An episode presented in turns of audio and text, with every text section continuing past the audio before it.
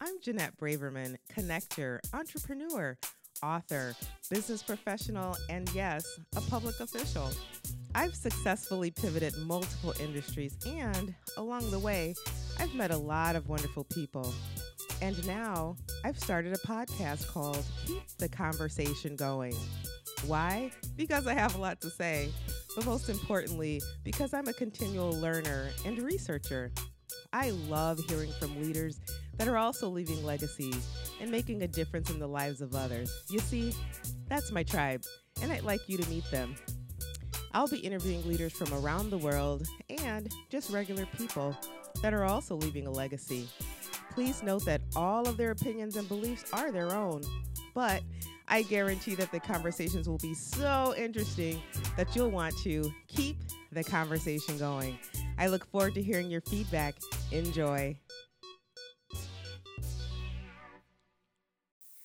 Hello, everyone. This is Jeanette Braverman with Keep the Conversation Going, and I'm happy to kick off another episode of Docs Who Rock. I have with me today Dr. Nancy Stanford Blair, who is Professor Emerita for the Doctoral Leadership Program at Cardinal Stritch University. I also have Dr. Mark Gesner with me. He is the Executive Director for the Hub for Innovation and Community Engaged Learning for Cardinal Stritch University. Nancy has co authored four other books Connecting Leadership to the Brain, Leading with the Brain and Mind, Mindful Leadership and Leading Coherently Reflections from Leaders Around the World, published by SAGE. She has earned her bachelor's and master's degrees from the University of Wisconsin Madison and her PhD from the University of Illinois. Nancy brings her message to life through creating the unbridled capacity in others to masterfully and fully serve their corner of the world. Mark holds an undergraduate degree from the State University of New York at Albany and graduate degrees from Harvard and Cardinal Stritch University. He brings his message to life by being an engaged local and global citizen who supports others in realizing their individual and collective aspirations and to discover home wherever they roam. Mark and Nancy, welcome to the show. Thank you. Thank you so much. Thanks for having us. Great to be here, Jeanette. So, we're going to be talking about a wonderful book that they've written called Your Life is Your Message. Subtopic Discovering the Core of Transformational Leadership. They've interviewed several leaders across the globe, and the book is getting rave reviews. Now, let's get into the book. Your Life is Your Message. Who came up with that title? That title is borrowed from Mahatma Gandhi. Um, one of the things that we've been fortunate enough to do through the Stritch Doctoral Program is take students on international trips to learn about leadership. And one such pilgrimage was to India. And we've actually gone several times. And um, Mark and I were able to go and actually co lead. Uh, this was after he became a doc that rocks. Um, co lead a program uh, to India on a Gandhi pilgrimage.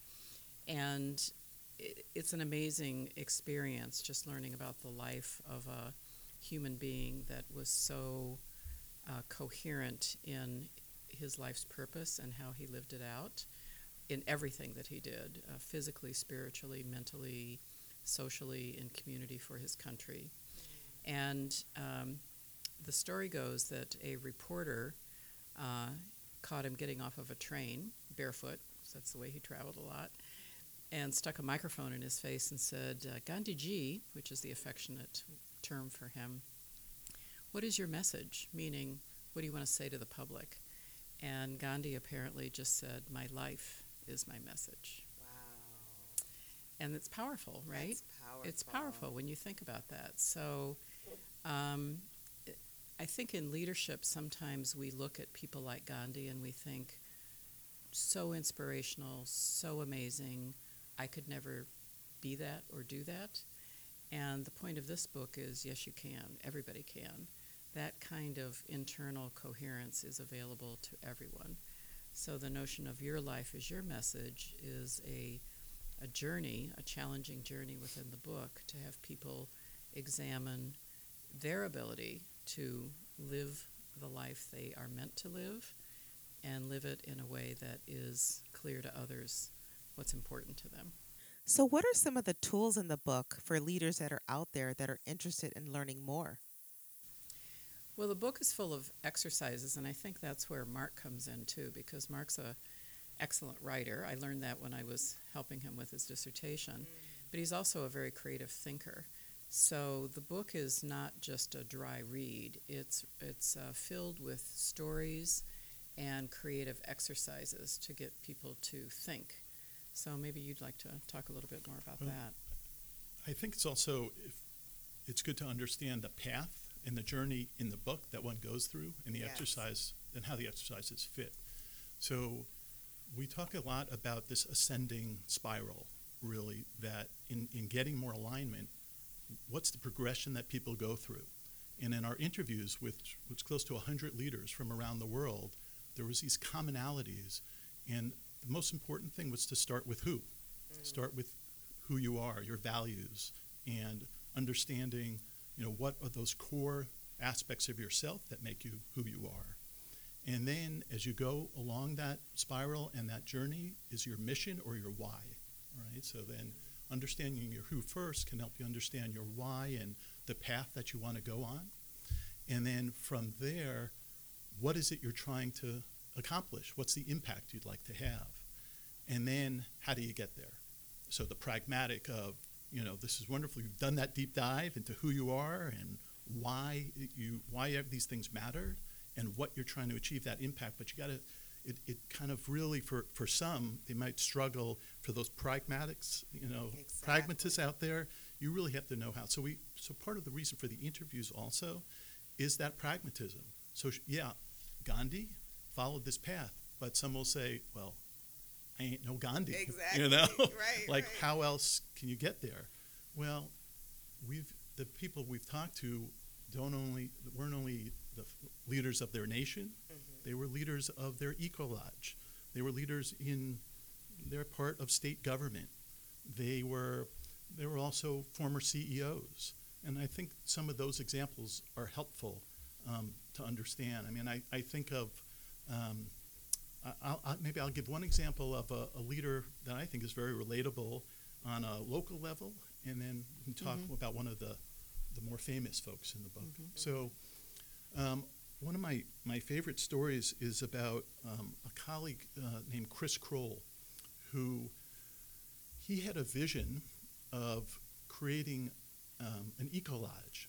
So we had visited Chris before anything was built on this beautiful land in Belize. Mm-hmm. And we were camping on that land, and there's all these trees behind him. And he said, What do you think if I built a place here that used only local supplies that we would replant fourfold, mm-hmm. that would employ people from the local communities who currently don't always work together. And we would teach people about environmentalism and we'd be off the grid and this is what it would look like. I mean, mind you, behind him is some woods. Yes, and, yes, and, but he had vision, and he had like. vision, and over time, um, he was able to create it. And not too long after, five five years or so after, on the cover of National Geographic, Traveler magazine was that vision, what? which was an eco lodge called Cotton Tree Lodge in Belize, which ran for over 10 years, which is quite a feat in that. But most importantly, why we talked to Chris is that he really knew his why and he knew, figured out how to get there as well. So he had such a clear reason for doing this work but he also knew the he had the practical piece. Not everybody has all those pieces, and right. it's a lot. It's really tough to get to, but Chris had such a strong and powerful vision that propelled a lot of the rest of the work. So, which leads me to my next question: How, What what was your selection process like? How did you choose um, the people that you did to interview within your book? We um, it, both at our Stritch program and personally, we define leadership as influence. Mm-hmm uh, not as a title, not as a role. Chris is a good example. He had no title. He assumed a role of leading um, in this particular instance, but it wasn't like he was executive director of the jungle or anything, right? Right, right. so, um, influence can be for good or for ill. right? And influence can have a lot of impact or not so much. So we, the main criteria for all the leaders um, that we either interviewed together or separately, was that these were people, regardless of any kind of role, that had amazing influence on other people, on their industry, on the planet, um, so that they not only uh, knew, like you said with Chris, he had vision, you noted that he had vision, they could see something that other people couldn't see, but most importantly, they could make it happen. And in the making it happen, they became better human beings as well as other people along with them. So that was the main criteria. Um, and it was a nomination process. Um, we had people nominate folks like that, you know, Mm. using that definition of leadership. We also came across people that we, we nominated and said that would make a good person to interview. And for the most part, anybody that we asked said yes. And I mean, you were basically using your network, right? Your extensive network as well. Yes, for nominations. Or tapping into Yeah. friends in your network, and you know, like because you have some pretty, um, well, not only popular people, but you have some movers and shakers in there. Yeah, yeah. There's a there's quite an extensive, and this is only a partial list in the book of the leaders that we've interviewed. Um, one of the ones that I wanted to give an example of um, is Helen Clark, and she was the first elected female prime minister of New Zealand. Amazing. And um, she's such a great example of the model that we use in the book because she learned early on, she was a farm girl in the South Island of New Zealand, which has more sheep than people. And she was kind of a big, gawky farm girl, Mhm. but she was smart. And her dad said, Helen, you don't belong on this farm forever. You need to go to school and be whatever you can be. So he sent her to the big city, which was Auckland, million people, big for New Zealand, to a boarding school. Now, what, what kind of people do you imagine go to the big city boarding school in New Zealand? Can't even imagine. Well, they're usually the rich, the privileged kids. hmm They're usually not big, gawky farm girls from the South Island. Right, right. So when she got there, she was, it was difficult. Uh, it was a difficult transition. She was teased mercilessly about her dialect, about her size, about her mannerisms. And in that whole process, she developed her core values. And her core values have to do with treating people equitably, giving people opportunity, and um, fairness. She took those core values with her through her entire career in the government. And when I interviewed her when she was prime minister, those were the those were that was the foundation of her platform as being a prime being prime minister of New Zealand. And I don't know if you know this, but no, New Zealand has indigenous people called the Maori, and it's one of the few places in the world where indigenous people have been treated with respect, largely due to um, the campaign that she undertook as well to ensure that everybody has opportunity, equality, and fairness That's amazing. So she basically propagated her vision down all the way. all the way. All down. the way. I love She that. is a she's an exemplar of your life is your message. Oh, I love it. Who else? Let's hear about more of these people in your book. So they range, right? They, they range from CEOs of, of Harley, you know, Harley Davidson and other large companies like Starbucks that you might have heard of, Mhm. to small community organizations. So who's another? Um, let's think. Well, I'm going to tell the Harley story since Sure. you can I tell the yeah, Harley sure. story? And then I'll tell a That's local great one. because it's related to It's- Milwaukee. it's local. Sure. It's Yes, Milwaukee. Yeah, it's sure. local. So um, Harley was a great success early on, and then they, um, during the um, late 1900s, sounds like a long time ago, doesn't it? Mhm, Um, mhm. They got into trouble because of all the um, Japanese motorcycles giving them a run for their money, and their sales dropped dramatically. So at that time, Rich Teerlink was the CEO of Harley, and you know he did what CEOs do, and um, he pulled a lot of people in the boardroom and what should we do and what should we do? And they were coming up with advertising campaigns and this and that. And he was listening to all this and he said i am in this business because I love the freedom and joy that motorcycle riding gives people. And everything I've heard has nothing to do with that core value of freedom and joyfulness. So I'm not going to listen to you people. I'm going to get on my bike. And that's what he did. He rode across the United States on his bike talking to Harley riders and said, What is it about Harley that you love? What is it about Harley that you love? And uh, he took that information back, turned the company around using, and that so that's a good example of going back right back to the core values, Yeah. not only your own, but in this case in a business, and realigning what the business was doing. It had fallen away from some of those core values. So that one's near and dear to my heart. Are you a writer? I worked for Harley Davidson for 12 and a half years. Oh, all right. So I know that story very well. you know well. the story. So that's amazing. Yeah, and, and definitely they there were some movers and shakers back then that transformed Harley Yeah, Davidson. yeah. I'll tell you the first day that I actually attended orientation, I wanted to go off and buy a bike. yeah. I mean, a lot of us did. Some of us did the Yeah. very first day because that's how inspirational it was to just be an employee there. Yeah. Well, So- who doesn't want freedom and joy, right? Exactly. hmm And but my husband just didn't let me buy the bike. So there's those that, you know, re- leading a company like Harley and, and this iconic company and, and inspires so many, and then others who inspire so deeply on a local level that they are sort of stars and luminaries for those who get to know them personally. And for me, another person we have in the book who I'm I'm inspired by every time I talk to him. His name is Jamie Elder, and Jamie grew up in Milwaukee, um, and he saw poverty firsthand. And in that, in that life of struggle that he saw all around him, he, I think he had a sense that that was not the life he wanted to lead for the rest of his life. And one of the ways he first stepped out of that was by joining the military and began to get a worldview in the military and get a perspective of life back at home.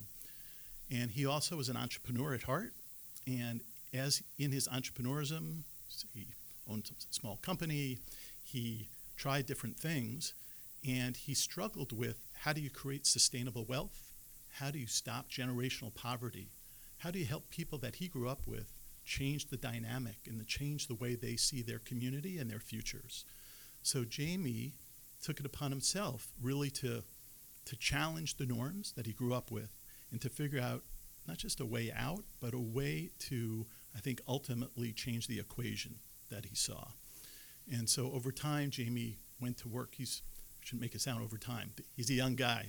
He's in his 30s and inspiring and, and uh, soaring continually. But Jamie worked for state government, and then he worked for a national foundation, and now he's doing more uh, local community and economic development in Indiana. He grew up in Milwaukee.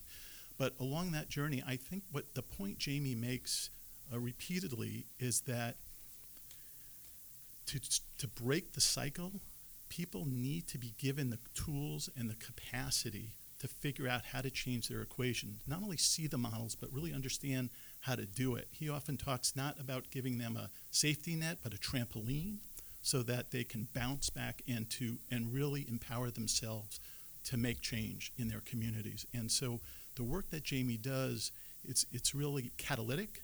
It mm-hmm. empowers people who may not usually have that power to be entrepreneurial, be innovative, and then change their own situation and also contribute to society. He's very much a social entrepreneur and he cares deeply about the community at large and he's figured out, I think, a path of how to impact change. And community and societal change, it's it's a complex and tricky thing. And Jamie, I think, also fits our model of having a real vision and then saying, I'm going to do something about it, and here's a path forward. His deep core values um, about integrity and faith and um, really community, honesty, and his path of community change is, is what he implements every day, and he's finding different ways to do it, mostly so entrepreneurism. Awesome. I'm loving this. I'm feeling like you two need to organize some sort of a huge conference for leaders and have all of your all of the speakers and inside your book. That'd I be fun, Oh, wouldn't that- it? be yeah, fun. They're so bring different. Keynote speakers, very yeah, different. they could be your keynote speakers. That's well, right. just the Yeah. image, Jeanette. That's going to be interviewees. fun. I mean, we should just putting the pictures of Mhm. all of your person who runs uh, Sulabh in India, um, Mm-hmm. or working with on the streets of India, or working.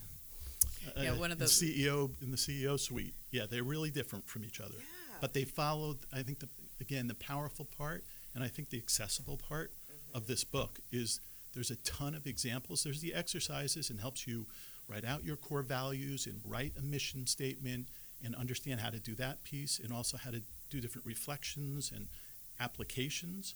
But, Mm-hmm. but again and again, I think th- what what empowers the model is the interviews of all these real lives of people exactly, so because different you're, from you're each other. giving us examples, Mhm. and I think that's what helps the most because tools are one thing, Mhm. but really understanding, um, you know, they lead by example, Yeah. right? And so listening to their story really helps people apply um, what it is they're they're reading. And so, um, so yeah, back to this conference. No, I love the idea. I'm just thinking. Yeah, I mean, it would be an awesome thing to pull, you know, so many leaders together, but really just to, whether these guys are your keynotes or not, you two could be the keynotes. Um, but just, you know, to help people understand this journey of self reflection, because that's what it sounds like to me. It's you're teaching leaders to really reflect on who they are, you know, and their purpose, you know, and then how to implement that purpose. That's what it sounds. I mean, I'm just wrapping it all up in a nutshell. It's but exactly what it is, and I think, I think it's wonderful to have people who inspire you, um, and that's why we use so many inspiring examples. But I think the important, the nugget that's at the core of this book is finding your own internal inspiration, because you can never live up to somebody else, nor would you want to, because you're not them. You're your own unique, beautiful, incredible human. So it's trying to figure out uh, the the inquiry in this book for people is to rediscover who they really are, and their own capability to become amazing, eh, or even more amazing than they already are, and become extraordinary. So, um, I think that's that's the beauty of the exercises in the book is that it really does take people on that internal journey. To see themselves and see all that they can be so that they can come to the conference and inspire others and they will because it's hard not to be inspired by someone who is living their life truly Mhm. right and showing up with clarity about who they are and why they're here and what it is that they want to accomplish that's inspiring Exactly. and unfortunately, it's kind of rare because we all get so distracted. We get tugged and pulled in so many different directions. And so, you know, just taking the time. This is not a book, uh, it's a small book, it's only 200 pages, but it's not a book to tear through. It's a book to uh, savor and think about and do the work within it. That's where the benefit comes. Um, Okay, so when are when are the workshops happening?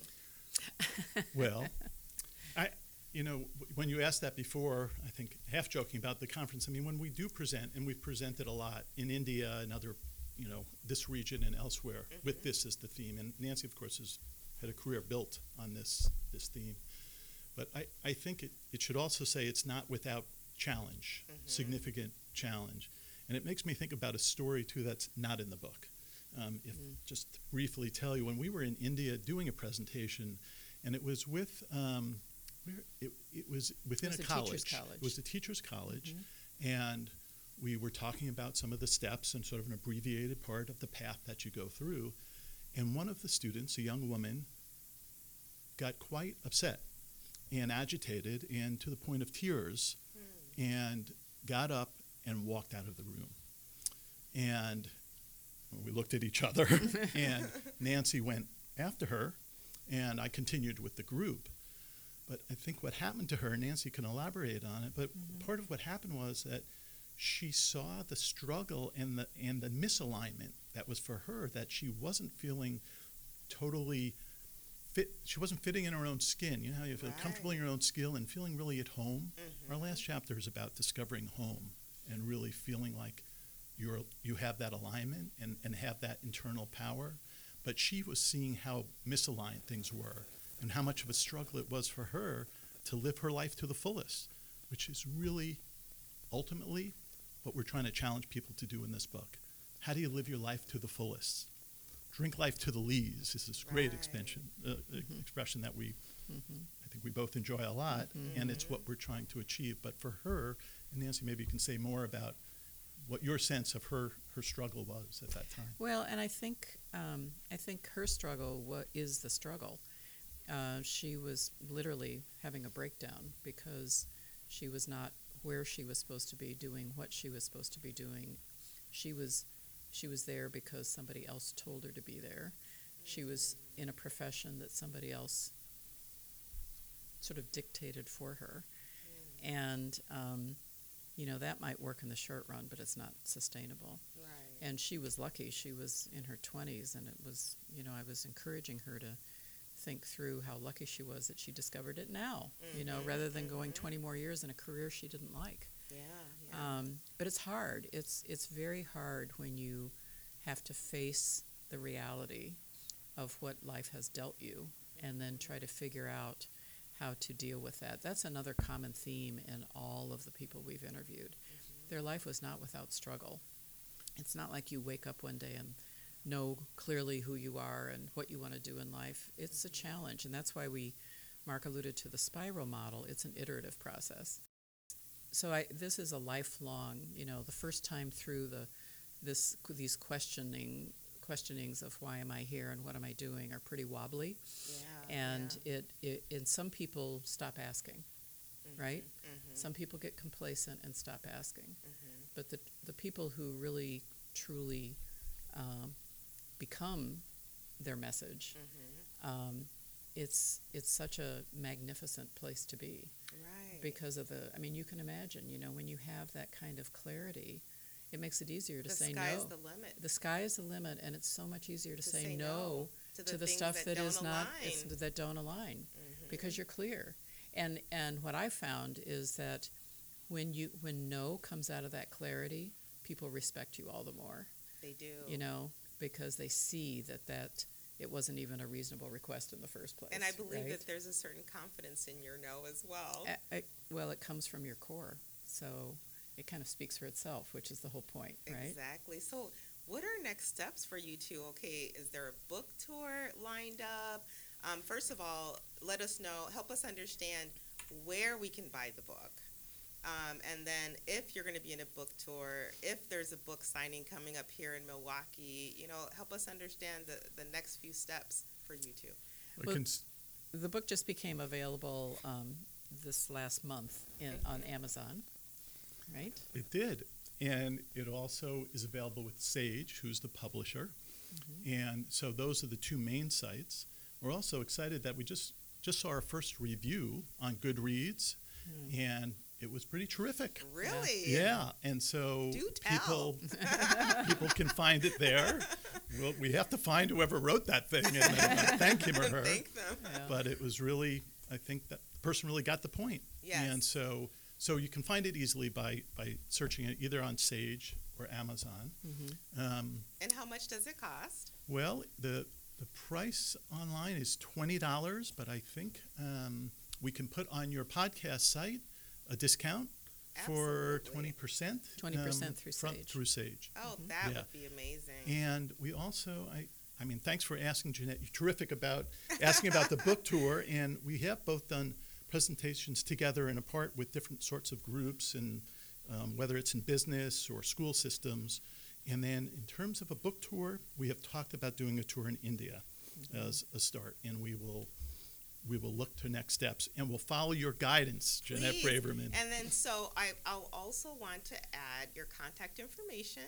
Um, to I'll add it to my website. I'll add it to the podcast site. So if people are interested in contacting you, because I'm sure after this podcast, when they hear this, they're going to want to reach out and have you come speak at one of their amazing conferences or events, because you two are docs who rock.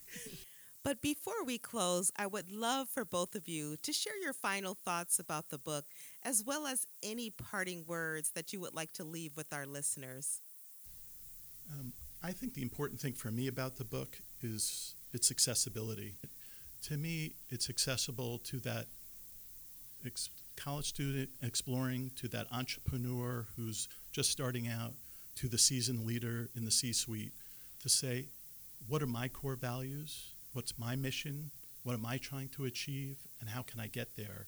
And to really highlight that there's all these diverse people who came from all sorts of backgrounds, some from privilege, some from very far away from privilege, who found a way, who persevered and figured out how to take that journey. And obviously, there's challenges and, and breakdowns along the way, mm-hmm. and it's really tough, but it's worth it. That if you can find, in, in you know, our last chapter about discovering home, if you can get there, and it's we talked to someone refer to the hero's journey. Nancy can talk about maybe, but it's it's a long it's a journey. But boy, if you can find that alignment, the power that we talked about before, that that could give you, I think that's my hope for the book. That mm. people find h- how it makes sense for them, because like we write in the book, the most important story is your own. That's powerful. Thank you, Dr. Blair. Um, I'm very biased because um, leadership has been my life's work for a long time, and I think um, this book is the culmination of a lot of thinking about this notion of influence that we have in our life. And I think that the book makes clear, and I hope that it's accessible enough, as Mark says, for people to realize that they have a choice. Um, and choices are powerful.